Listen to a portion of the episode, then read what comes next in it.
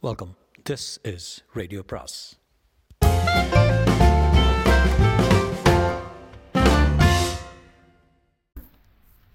அனைவருக்கும் அன்பு வணக்கம். சாண்டில்யனின் கடற்புறா பாகம் மூன்று அத்தியாயம் பதினாறு. பெண் எனும் புயல். கடற்புறாவில் தலைவனுக்கென பிரத்யேகமாக அமைக்கப்பட்டிருந்த அக்ரமந்திரத்திற்குள் சென்று கதவை தாழிட்டுக் கொண்டு இளையவல்லவனை காஞ்சனாதேவி மூலம் அணுக தீர்மானித்த கண்டியத்தேவன் அந்த சமயத்தில் இருந்த எத்தனையோ வேதனையுடன் சிறிது தற்பெருமையும் கொண்டான்.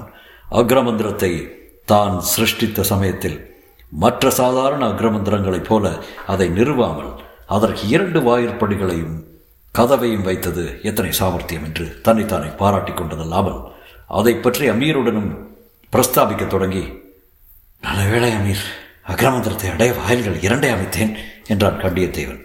அப்பொழுதிருந்த ஆபத்தான சமயத்தில் கண்டியத்தேவனின் கப்பல் கட்டும் திறனை பற்றி பாராட்டும் மனநிலையில் இல்லாத அமீர் ஆமாம் ஆமாம் உமது திறமை பாராட்டத்தக்கதுதான் என்று ஏளனத்துடன் கூறினான்.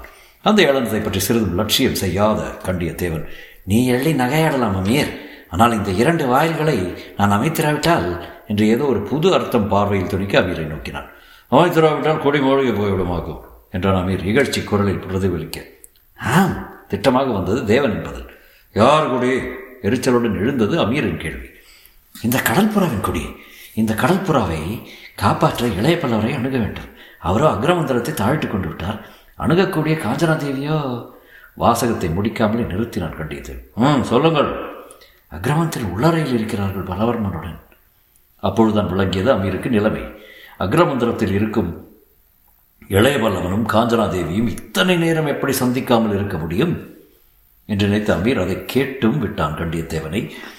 பலவர்மனும் ஆ பலவர்மனும் காஞ்சனாதேவியும் இருக்கும் உள்ளறைக்கும் அக்ரமந்திரத்திற்கும் இடையே கதவிருக்கிறது அமீர். ஆனால் இப்பொழுதுள்ள மனநிலையில் அதையும் படைத்தலைவர் தாழ்த்திருப்பார் சந்தேகமே வேண்டாம். ஆகவே அக்ரமந்திரத்தின் மறுபக்கத்தில் நான் அமைத்திருக்கும் சிறு ரகசிய வாயிலை திறக்கிறேன்.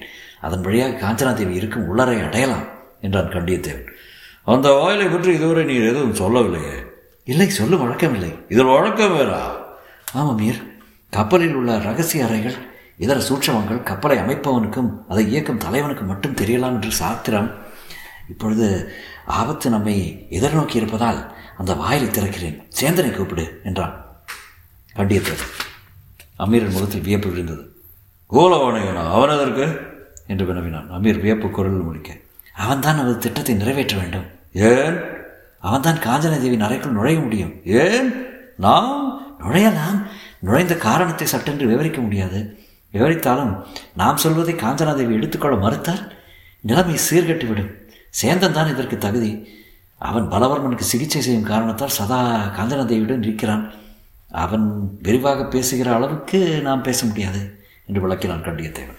கண்டியத்தேவன் கருத்து சரியென்றே பட்டது அமீருக்கு. ஆகவே சேந்தனையே கஞ்சனாதேவியிடம் தூதன் அனுப்ப தீர்மானித்து அவனை வரவழைக்கவும் செய்தான் அமீர். அவர்கள் அழைப்பு கிணங்கி தளத்துக்கு வந்த சேந்தனை எங்கிருந்து வருகிறீர் கோலவாணிகர என்று வினவினான் அமீர். கீழிருந்து என்றான் கோலவாணிகன் கீழே எங்கிருந்து? சமையலறையிலிருந்து கரையில் விருந்தில் மண் விழுந்து விட்டது. கடல் புறாவிலும் அதற்கு ஏன் தடை இருக்க வேண்டும்? என்று யோசித்தேன். நல்ல யோசனை கோலவாணிகரே உணவு அருந்தி விட்டீரா இல்லை உட்கார்ந்தேன். அமீர் அவசரமாக அழைத்ததாக செய்தி வந்தது எழுந்து வந்து விட்டேன் என்றான் சேந்தன் வருத்தத்துடன். நல்ல வேலை செய்தீர் என்று அமீர் பாராட்டினான். எது நல்ல வேலை பட்டினி கிடப்பதா? என்று சீறினான் சேந்தன். ஆம் சில வேளைகள் உபவாசம் உடலுக்கு நல்லது என்று என்று மேற்கொண்டு அந்த சம்பாஷணை தொடர இஷ்டப்படாமல் நன்றாக கவனியுங்கள் கூலவாணிகிறே நாம் பேராபத்தில் இருக்கிறோம். இன்று இருட்டுவதற்குள் மரக்கலங்கள் துறைமுகத்துக்குள் செல்ல வேண்டும். பொழுது ஓடுகிறது என்று சுட்டி காட்டினான் அதற்கு நான் என்ன செய்யட்டும்? நான் என்ன கப்பல் தலைவனா? என்று வினவினான் சேந்தன் குழப்பத்துடன். நல்ல வேளையாக அந்த துர்பாகியம் கடற்புறாவுக்கு ஏற்படவில்லை என்று குறுக்கிட்டான் அமீர். அமீர் சேந்தன் சொல் ஆத்திரத்துடன் உதிர்த்தது. கோபம் வேண்டாம் கோலவணிகிறே அமீர் சும்மா இரு என்று இருவரையும் சமாதானப்படுத்திய கண்டியத்தேவன் கூலவாணிகரே உமது உதவி இருந்தால்தான் கப்பல் துறைமுகத்தில் நுழைய முடியும் என்றான். கூலவாணிகன் முகத்தில் பெருமை மிதமிஞ்சி பரவியது. என்னால் முடிந்ததை செய்கிறேன் தேவரே என்று பெருமை குரலில் தாண்டவாட சொன்ன தாண்டவமாட சொன்ன சொன்ன சேந்தன் அதே பெருமை நிலவிய பார்வையை அமீர் மீதும் பேசினான் அமீரின் இதழ்கள் நிகழ்ச்சி குறி படர்ந்தது.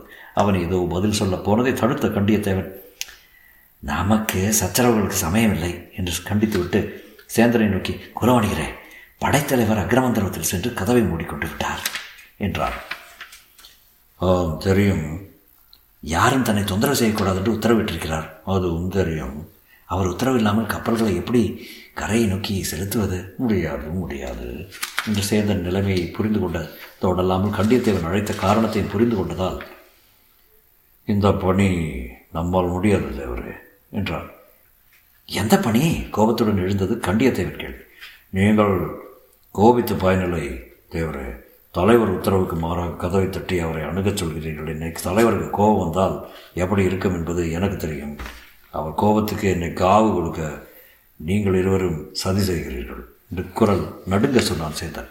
இத்துடன் பொறுமை இழந்த அமீர் திடீரென்று சேந்தன் அங்கேயே பிடித்து ஒரு உலுக்கு உலுக்கி மொட்டால் உன்னை யார் போக சொன்னது தலைவரிடம்? என்று சீறினான். அமீரின் பிடியிலிருந்து சேந்தனை விளக்கி கண்டியத்தேவன் குலவணிகிறேன் நீங்கள் படைத்தலைவரை சந்திக்க தேவையில்லை. உள்ள நிலைமையை நீங்கள் காஞ்சன தேவிக்கு எடுத்து சொல்ல வேண்டும். அவ்வளவுதான் உமது வேலை என்றான்.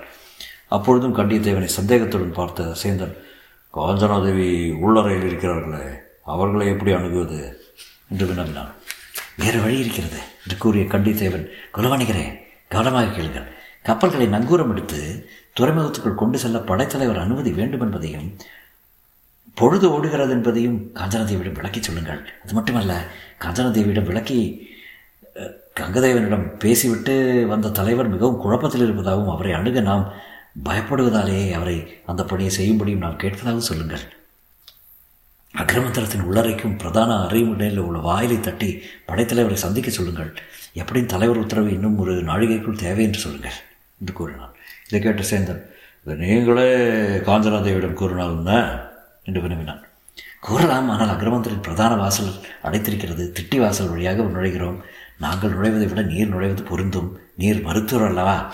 என்றான் கண்டித்தேவன் சேந்தன் இதயத்தில் மீண்டும் பெருமை எழுந்தது. மருத்துவனாயிருப்பதால் இத்தனை பேர் தனது தயவை நாடுகிறார்கள் என்பது உணர்ந்து மகிழ்ந்து கண்டித்தேவன் கட்டளை நிறைவேற்ற உடன்பட்டான். அத்துடன் மற்ற மாலுமிகளை கப்பலை நகர்த்துவதற்கு வேண்டிய ஏற்பாடுகளுக்கு தூண்ட அமீரை அனுப்பிவிட்ட கண்டியத்தேவன் அக்ரமந்திரத்தின் மறுபுறத்துக்கு சேந்தரை. சேந்தனை அழைத்துச் சென்று அங்கிருந்து சூட்சம ஆணியொன்றை அழுத்த ஒரு பலகை நகர்ந்து திட்டிவாசல் திறந்தது. அந்த வாயில் மூலமாக சேந்தன் உள்ளே நுழைந்தான். திடீரென பின்பக்கத்தில் ஒரு வாயில் திறந்ததும் அதன் வழியாக சேந்தன் நுழைந்ததும் வெடிப்பாய் இருந்தது காஞ்சனாதேவிக்கு. பலவர்மன் பஞ்சனை முகப்பில் உட்கார்ந்திருந்த காஞ்சனாதேவி வியப்புடன் அந்த புது வாயிலையும் பார்த்து சேந்தனையும் பார்த்தாள். பிறகு கேட்டான் இப்படி ஒரு வாயில் இருக்கிறதா இங்கு? என்று வியப்பு பூர்ணமாக பதிலிட்டு ஆம் இருக்கிறது. என்று தான் தான் அதை கண்டுபிடித்தது போல கூலவாணிக்கு நேராக மஞ்சத்திடம் சென்று பலவர்மன் நாடியை பரிசோதித்தான். பிறகு வாதகமில்லை நாடி திட்டமாகவும் சரியான வரையறையுடன் துடிக்கிறது என்றார் சீக்கிரம் குணமாகுமா இவருக்கு என்று கேட்டார் காஞ்சனாதேவி. குணமாகும். அல்லது நாள் பிடிக்கும் என்று பதில் சொல்ல வேண்டிய சேந்தன் வேண்டுமென்ற சொற்களை கூட்டி கரைக்கு சென்று சிகிச்சை செய்தால் சீக்கிரம் குணப்படும் என்று. கரைக்கப் போவதில் இன்னும் என்ன தாமதம்? என்று வினவினாள் காஞ்சனாதேவி கவலையுடன். கரைக்கு போக தலைவர் உத்தரவு வேண்டும் அல்லவா சாதுரியத்துடன் பேசினான் சேர்ந்தேன் ஏன் தலைவர் கட்டளையிடவில்லையா? என்று கேட்டாள் காஞ்சனாதேவி. இல்லை. ஏன்? தலைவரை யாரும் பார்க்க முடியவில்லை. ஏன் பார்க்க முடியவில்லை? அக்கிரமந்தரத்துக்குள் சென்று தாழ்த்தி கொண்டு விட்டார். யாரும் கதவை தட்டக்கூடாது என்று கண்டிப்பான உத்தரவு பிறப்பித்திருக்கிறார். சேந்தன் பதில் காஞ்சனாதேவிக்கு குழப்பத்தை ஓரளவு கவலையும் விளைவிக்க அவள் சென்று இரண்டு அறைகளுக்கும் இடையே இருந்த கதவை சற்று தள்ளி பார்த்தால் கதவு அந்த புறம் தாழிடப்பட்டிருந்தது. அதை கண்டு சற்று நேரம் நின்று நிதானித்து உற்று கேட்டாள். அடுத்த அறையில் இளையவல்லவன் நடமாடும் சத்தம் கேட்டது. அதை கேட்டு திரும்பிய காஞ்சனாதேவி குலவணிகிறே இளையவல்லவர் பெரும் குழப்பத்தில் இருப்பதாக தெரிகிறது? என்றாள். குழப்பம் என்பதை விட வேதனை என்பது பொருந்தும் என்றான் கூலவாணிகன் அவரை இப்பொழுது? என்று இழுத்தாள் காஞ்சனாதேவி உங்களை தவிர வேறு யாரும் அணுக முடியாது என்றான் சேந்தன். இதை கேட்டு காஞ்சனாதேவியின் உள்ளத்தில் கவலையிடம் ஆனந்தமும் கலந்து பிரவா பிரவாகித்தது. இளையவல்லவன் மீது தனக்குள்ள சக்தியை அவள் உணர்த்திருந்தாள் காதலினிடம் தனக்குள்ள சக்தியை உணராத காதலி உலகத்தில் யார்? ஆகவே அந்த எண்ணத்தால் ஏற்பட்ட பெருமிதத்துடன் கேட்டான் இப்பொழுது நான் என்ன செய்ய வேண்டும் குலவாணுகிறேன் என்று. படைத்தலைவரை அணுகி கப்பல்களை நகர்த்த அனுமதி பெற வேண்டும். வேறு யாரும் அவரை அணுக முடியாதா? இந்த சமயத்தில் சேந்தன் தனது முட்டாள்தனத்தை காட்டினான். அதை சாமர்த்தியம் என்று நினைத்து வேறு ஒருவரும் உண்டு என்று இழுத்தான். யாரது கடுமையாக எழுந்தது காஞ்சனாதேவின் கேள்வி. அந்த கடுமையை கவனிக்காமலே சொன்னான் கோலவாணிகன் மஞ்சள் அழகி என்று. யாரது மஞ்சள் அழகி? காஞ்சனாதேவின் குரல் சினம் பெரிதும் ஒழித்தது பலவர்மன் புதல்வி. என் சிறிய தந்தைக்கு குழந்தைகள் கிடையாது. வளர்ப்பு பெண் உண்டு. அவள்தான் மஞ்சள் அழகி. அவளுக்கும் தலைவருக்கும் என்ன சம்பந்தம்? இந்த கடைசி கேள்வி மிகுந்த சினத்துடன் எழுந்தது. அவள் கோபத்தை கண்ட சேந்தன் தனது தவறை உணர்ந்து கொண்டான். ஆனாலும் அதை மறைக்கவோ பின்வாங்கவோ வழி இல்லாமல் இருவருக்கும் இருவருக்கும் என்று உணர்னான் என்ன இருவருக்கும்? இடியென எழுந்தது காஞ்சனா தேவியின் கேள்வி. மனமாக இருந்தது மன்னிக்க வேண்டும் தேவி. ஆனால் மனம் நடக்கவில்லை. சமயத்தில் சமயத்தில் உளறினான் சேர்ந்தான். ம் சொல். வேறு சந்தர்ப்பங்கள் குறுக்கிட்டன. காஞ்சனாதேவியின் கோபம் எல்லை கடந்தது. எல்லை கடந்த கோபம் வெளியில் தெரியவில்லை. சந்தர்ப்பங்கள் குறுக்கிட்டன. இல்லாவிட்டால் அவளை மனம் செய்து கொண்டிருப்பார். ம்? அப்படியா? சரி சரி. நீ போ வெளியே என்று உத்தரவிட்ட அவள் இரண்டு எட்டில் அக்ரமந்திரத்தின் இடைக்கதவை தடதடவென்று தட்டினாள். அது திறந்ததும் புயல் புகுவது போல உள்ளே புகுந்தாள். அந்த புயலில் அகப்பட்ட படைத்தலைவன் தத்தளித்தான். அவன் மட்டுமல்ல கடல் புறாவும் தத்தளித்தது. கடல் புறா மட்டுமல்ல அதிலிருந்த சகலரும் தத்தளித்தார்கள். பெண் எனும் புயல் இத்தனை பயங்கரமானதா என்று அமீர் தன்னைத்தானே பலமுறை கேட்டுக்கொண்டான். அன்றும் மறுநாளும் தொடரும்.